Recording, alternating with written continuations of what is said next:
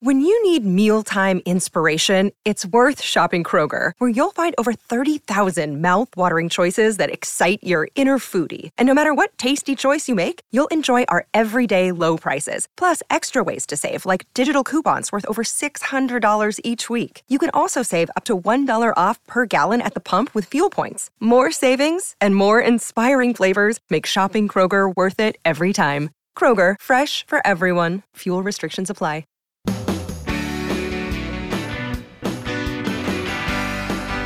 Great to have you here on the Clark Howard Show. Our mission is to serve you and empower you so you make better financial decisions in your life. So many people are really unsettled. And in surveys of individual investors, people are really freaked out about the direction of the stock market, money you have in 401ks, Roth IRAs, traditional investment accounts. I'm going to give you a stat to try to calm your fears. Also, you got so many digital accounts with Apple or Google, in addition to so many other things that we have digital accounts, email of various types, and all that. What happens if we inconveniently pass away? What happens to all those things? What prep have you done to prepare for that day that that comes. You know, it actually does show up. And how do you see that your loved ones have access to your digital identity? We're going to talk about that. So, this is a session of Clarkonomics because at times like this, where there's a lot of nervousness out there, one of my brothers keeps calling me freaking out.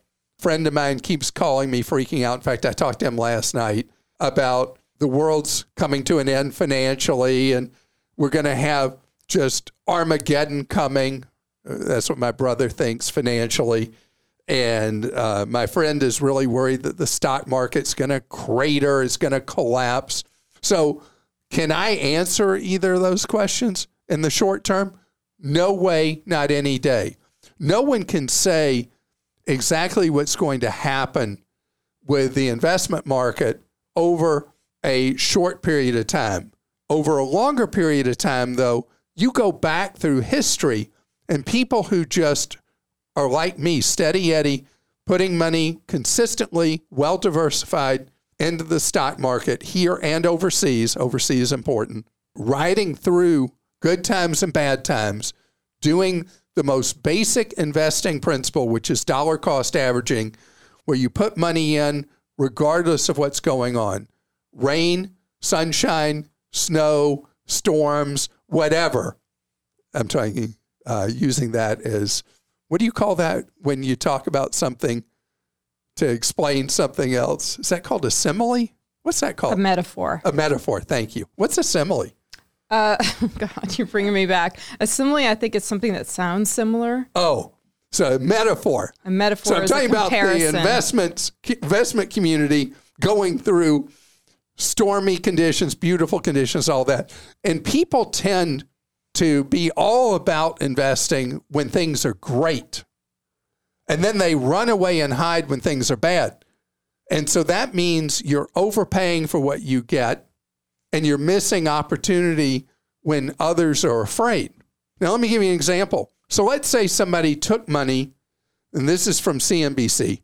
They took money a year ago and put $1,000 into the most common index fund, which is the S&P 500, where you own the 500 largest publicly traded stocks in the US. So it's a good representation of stock market value US stocks, although I prefer something known as the total stock market index, which includes a lot more companies, but that's a conversation for a different day. So I put in that $1,000. What do I have now? According to CNBC, I got $942. Now, who wants to put in $1,000 and put it at risk and have less money than you started with a year ago? None of us. But let's go back five years. You put $1,000 in five years ago with all the craziness that's happened the Russian invasion of Ukraine, COVID, inflation, all that. $1,000 put in five years ago is now worth right at $1,700. $1,000 put in 10 years ago with the ups and downs of the marketplace over these last 10 years, a couple of recessions thrown in there, of course, COVID, the war, all that. $1,000 10 years ago is now worth 3200 plus dollars. The key with investing is time in the market. Time in the market, not timing the market. Big difference in concept. I hear from people over and over again I'm going to invest when it feels safe. What do you miss? Let's go back in the Wayback Machine. The market collapsed after the banking scandals that became known to us in 2007. And the market went down, down, down, down, it went. And the market bottomed out way before people's jobs recovered and all that. It bottomed out in uh, March or April 2009, depending on how you measure. U.S. economy really didn't truly, people in their own lives didn't really truly recover till 2015. But the market was at its bottom in spring of 2009. People who stayed in and kept going in the market 2009 till today have had a ridiculously great return. But that's a tiny percent of people because people got so freaked out, they left the market and they missed the giant recovery that started in 2009. Remember why you're investing. You're not investing for today. You're not investing for tomorrow or even next year. You're investing, that's when you're putting your money at risk, is a long term play. And that's why I love for people to put a little bit more than 500 a month every month into a Roth IRA if you can afford to do it. And you just keep doing it. And Roth IRA, you can even make it simpler. Put in a target retirement fund. Even better, only have your Roth IRA at one of the low cost companies. Never, never, never, never, not ever, there's no exception to this. Your money should never be in a Roth at a credit union. Your money, and I love credit unions, right? But not for your investments. Never, never, never, not ever should your Roth IRA or traditional IRA be at a bank. Ever. Never. Should never be at an investment operation of a bank because the banks hose you with crazy high fees, massive commissions, and the people you're dealing with at the bank investment arm, they're not fiduciaries. They are doing what's best for them and the bank and not what's best for you. Do your Roth IRA with a discount brokerage or a commission free mutual fund company. Period. You can do exchange traded funds with a discount broker, pay no money buying them, pay no money selling them. I mean, it's just great because index funds or exchange traded funds that mimic them as a different version of an index fund, they have virtually no expenses in them. The really low cost target retirement funds for people who really are just overwhelmed or confused or bored by trying to figure out how to how to allocate your money inside a retirement account, just go target retirement fund with a low cost company and they do the allocating for you based on your age and how far you are from retirement. But the big thing is this is one you build a habit with every day. Who's the most fit? The most physically fit. People who make a daily habit, an ongoing, regular habit of exercise. On the other hand, people who are couch potatoes, the health problems accrue over time. Same thing with investing. Slow and steady wins the race. Diversified and you're doing it every single time period, whether it's quarterly, monthly, pay period, whatever. And that's the philosophy you and Mike live by mm-hmm. with the exercise, because you do exercise, the two of you, like I've never seen. No, we were Okay, I'm just going to take it. Sure. It's true. It's true. I mean, you were a college athlete and you Oh. you've continued to be an athlete through your life and I you, work out for my mental health more than anything and physical. which is great and you do it all the time and you're the same way with money, just putting it Mm-hmm. in steady as you go since you were how old? 21, I started my retirement accounts. I started my first IRA when I was 19. Of course you did. That's awesome. And my kids both had IRAs when they were 15, which I love. Also, I feel like an idiot.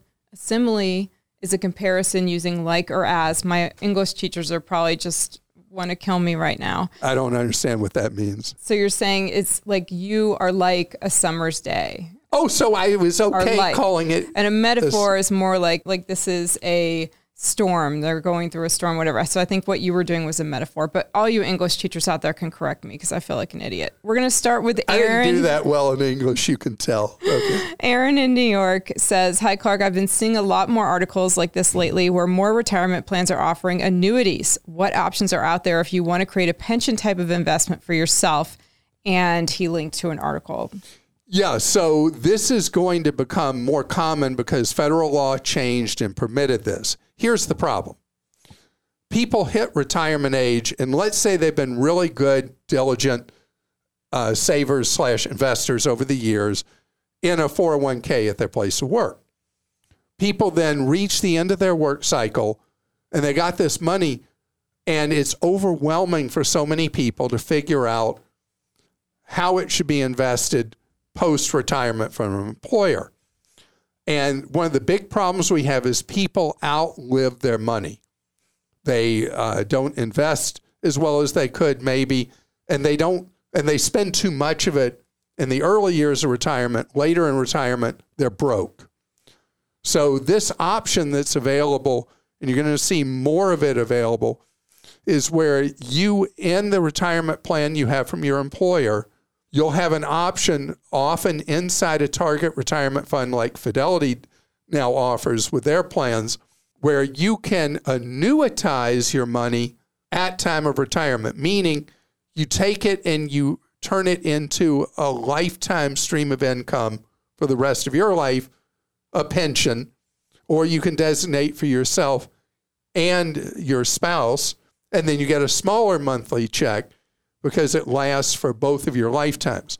Now, you hear me call annuities a cuss word, right? But this kind of annuity is one that salespeople aren't excited to sell you, and they're not part of this process anyway because there's not really any room for commissions in these.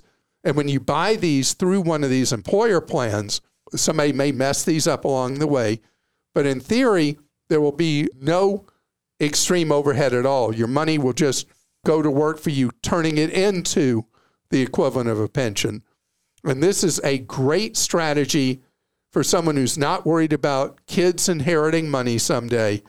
And you just want to make sure that you will have financial comfort in your life, knowing you're going to get that check month after month as long as you might live.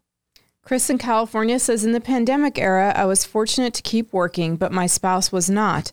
With one income, I opened several credit cards that at first I had control on payments. I began to miss payments with rapid succession and I fell behind. Now, most of these cards have been written off into collections. I want to honor all my payments. How should I do so? Should I write letters to the creditors and offer payment plans? How can I ensure that if I pay any amounts that these creditors will not resell my debt? Thank you. I'm overwhelmed. Chris, I'm really, really sorry about the circumstance you find yourself in. Obviously, you're going to dig yourself out. It's You're clear as could be. What's that? Uh, I just wanted to say you're not alone, Chris. Yeah. And and Chris, you recognize the problem. You made no excuses for it, and you want to solve it. And those are all the elements to you getting financially healthy again and getting right with these with these credit card operators. You need an advocate involved for you. And that should be an affiliate of the National Foundation for Credit Counseling. They do this kind of stuff all the time. You go to nfcc.org and find a local one to you, Chris, in California, and they will be able to either come up with a payment plan with these creditors that have put you into charge off status, or they'll negotiate for you what you have to pay to wipe out the debt. Uh, you are right about the problem with debts being sold again and again. That's why getting your arms around this now is really great. And I think you'll find the services, um, I mean, they've, any human being, any organization varies in quality, but consistently, I hear such good feedback about people who go to affiliates of the National Foundation for Credit Counseling. And from Rick in California, the information recently repeated, causing, I'm sure, untold numbers of users to panic and change how they charge their phones at public charging stations, trying to avoid being data juiced, is not true. Before passing on these types of stories, you might want to check with the experts. And they link to an article. For information on how this bad advice was spread, check before you jump and don't freak out over public charging stations that pose actually no or very low risks. All right. I agree that I hype this too much, like just about every media organization in the United States did, based on an FBI alert recently about this. So, technically, criminals can steal information from your device when you plug it into a USB at a public charging spot, like in an airport, hotel, things like that. What I should have said and what I failed to do when I talked about it on the podcast is this is a very rare crime. So, yes, it can happen, but of the things for you to worry about in life, I should not have joined the herd and spread it. So, the advice I gave, I still feel is proper and, accurate. And that is, it is best in a public space to charge at an electrical outlet rather than a USB. And I do that. I travel with one that can hold multiple devices. It's my own little chargy thing. And I plug it into electricity, and then I have four USBs in it. So I'm controlling the flow, if you will, of electricity to my devices. And it's just kind of like a little insurance policy for me. And Krista, there's also a device you can buy that some people like yeah. that protects your device. They're like eight, ten, twelve dollars. Right. We heard from a few people that they buy one of these little USB devices that's supposed to block your data and protect against juice jacking. So I just pulled up one, a two pack on Amazon for eleven ninety nine. I know you don't want to hear about Amazon. No, that's but, why would yeah. you want to hear about Amazon? Um, so I don't know. We haven't tested these, but we did have several Team Clark members reach out to tell us about that so there's well. a lot of discussion. Obviously, this one really hit a hot button with people, and I would say this is a technically possible crime, but it's been very rare and so if you are like, I got enough else to deal with, I'm not going to worry about it, or just do it really simply. Use one of the devices that protects your data, six bucks at Amazon, or use my thing where you only plug into electricity. I've got my little device with the four USBs in it. So the point is to be careful, and I really appreciate you sharing the passion of people on this topic. Wasn't it crazy how passionate people were? Um, so I want to talk about something else digital, and that's we have digital lives now. What happens to those digital lives when our actual real life goes away? We're going to talk about that. Another day is here, and you're ready for it. What to wear? Check. Breakfast, lunch, and dinner? Check. Planning for what's next and how to save for it? That's where Bank of America can help. For your financial to-dos, Bank of America has experts ready to help get you closer to your goals. Get started at one of our local financial centers or 24-7 in our mobile banking app. Find a location near you at bankofamerica.com slash talk to us. What would you like the power to do? Mobile banking requires downloading the app and is only available for select devices. Message and data rates may apply. Bank of America and a member FDIC. There are more and more stories that are so sad to me with grieving loved ones unable to retrieve mementos, very precious photos of family members, a loved one who's passed away, whatever. Because when that individual passes away, if nobody knows how to get into their digital life, those pictures die with them. And there are simple precautions we can take. And we update this every year. We updated our guide at clark.com just three months ago to keep it as up to date as possible about how do you protect your digital being when you're no longer here with us so that your loved ones aren't left in a lurch. My wife and I have a procedure we've used for years to ensure that if one or the other of us passed away, the other has the accounts, usernames, the passwords to be able to get in to various accounts, financial and otherwise, so that the information doesn't end up behind a digital wall. The reality is, companies have worked hard to keep people out of our stuff. And when somebody passes away, it's really hard to get through that. So, the question I have for you if you're in the Apple orbit, you're in the Google orbit, who has access? What would happen? What we have in our lives is poor Krista is the one who, under the Google system, is what's known as our inactive account manager. It's Google's cute way of saying if Lane or I croak, and if we were to die at the same time, Krista's second in command. I didn't know that. I told you No, you that. didn't. Yeah, so it's set up where if Lane dies and I'm still living, I'm her inactive account manager primary, if and vice versa.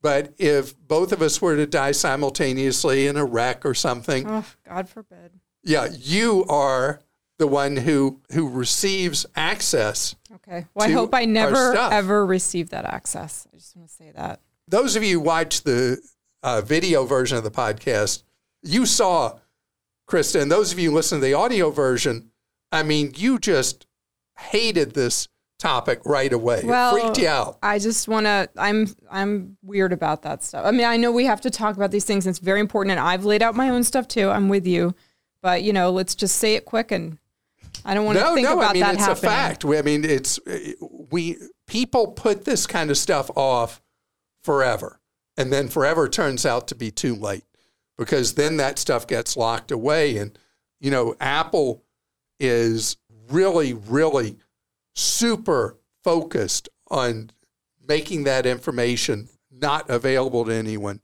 With Apple, you got to make sure because in the Wall Street Journal story, they talk over and over again about how people, when somebody else doesn't have access to the- their Apple stuff, and somebody dies, Apple just will not cooperate. That stuff is not available. And you really got to think about what often in the industry is called emergency access.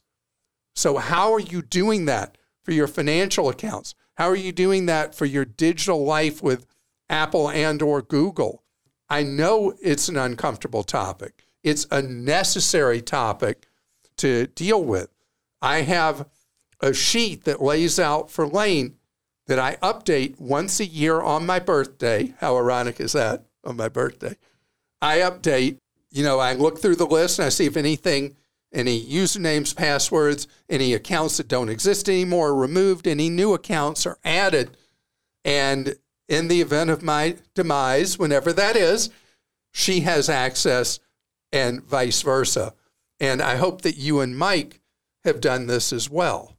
Um, No. We have Yeah. a shared password manager account, um, and I have emailed to my father um, different ways to get into our accounts too, just in case he ever needed to.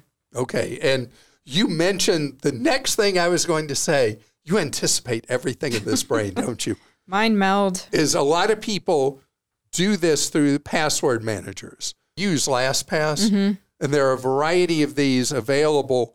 And then you've got access to it. One of them calls it their emergency kit. But this is something I know that is uncomfortable, like when I talk about the ways to save on funerals, and people freak out that I'm talking about it like I'm talking about the weather. But these things happen. People do pass away. And being prepared is so much better than ignoring it and dealing with trying to figure out how to do it, deal with something on the fly. So, uh, if death is uncomfortable for you, I apologize. We're all going to have this happen at some point. It's one of the things that are absolutely certain in life, right? Yep. Lane says there are two things you can't get out of one is dying, and the other for a woman is if you're pregnant, that baby's coming. you can't. You can't stop it. That one became something big with her when uh, she was pregnant with Steffi. She started freaking out in labor, and she said, "I, I don't want to do this. I, I don't want to do it." And it was funny because I said, "Honey, you got no choice," and that has stuck with her since. So set up for and frequent flyer accounts. You know what airlines do? They own the miles. You call it your miles, your points. Hotel chains, the same thing. No, their terms of service, they're their miles, their points. Make sure that in your will, believe it or not, in your will, you designate who gets your points with, if you're a frequent traveler, your hotel stay points, your airline points, your car rental points, your points for points, whatever. Make sure that that designation is done because otherwise those points fly away. I realize in the grieving of somebody gone, that seems kind of trivial to talk about, but I love travel so much that when I've gone to the great beyond, I want to know that my family is enjoying all those points I've accrued.